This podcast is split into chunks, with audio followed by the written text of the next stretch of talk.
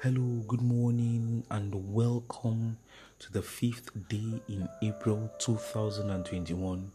I remain your host, Chidi Obi Naike Okorie, and I bring God's word today from John chapter eighteen, verse ten.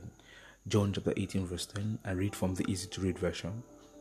He said, "He struck the servant of the high priest and cut off his right ear. The servant's name was Malchus." Or Malchus, I don't know the pronunciation, either Malchus or Malchus. And he's talking about Peter. Peter brought out his sword and cut off the ear of the servant of the high priest. Our topic today says isolated. Isolated. Isolated. Isolated means to be set apart. To be set apart. To be alone. That's isolation. Isolation means to be alone. To be alone. To be alone. It's isolated. And this scripture makes us to understand that it is possible to be in a crowd but you are alone.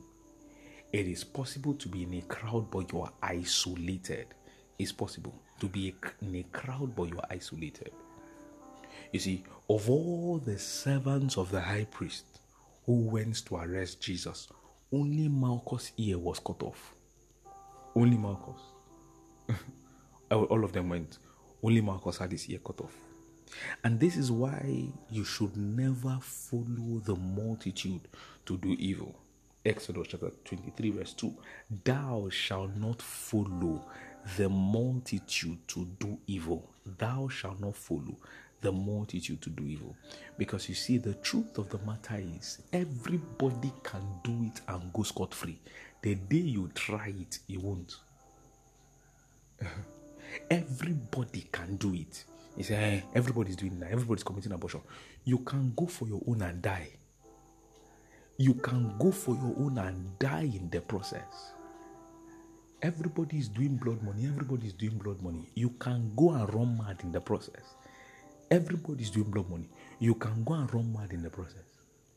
Everybody's stealing. Everybody's stealing. Everybody's stealing. Everybody's stealing. This corruption, all of us are doing it.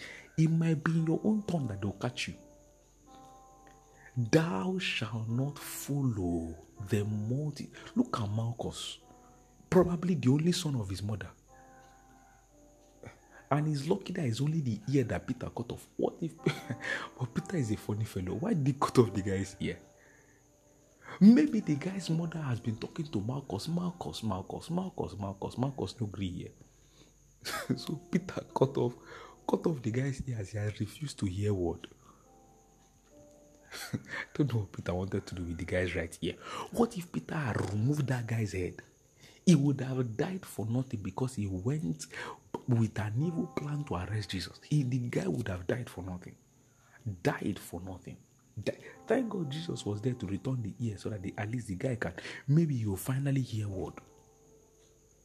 Maybe you'll finally hear word. Thou shalt not follow the multitude to do evil.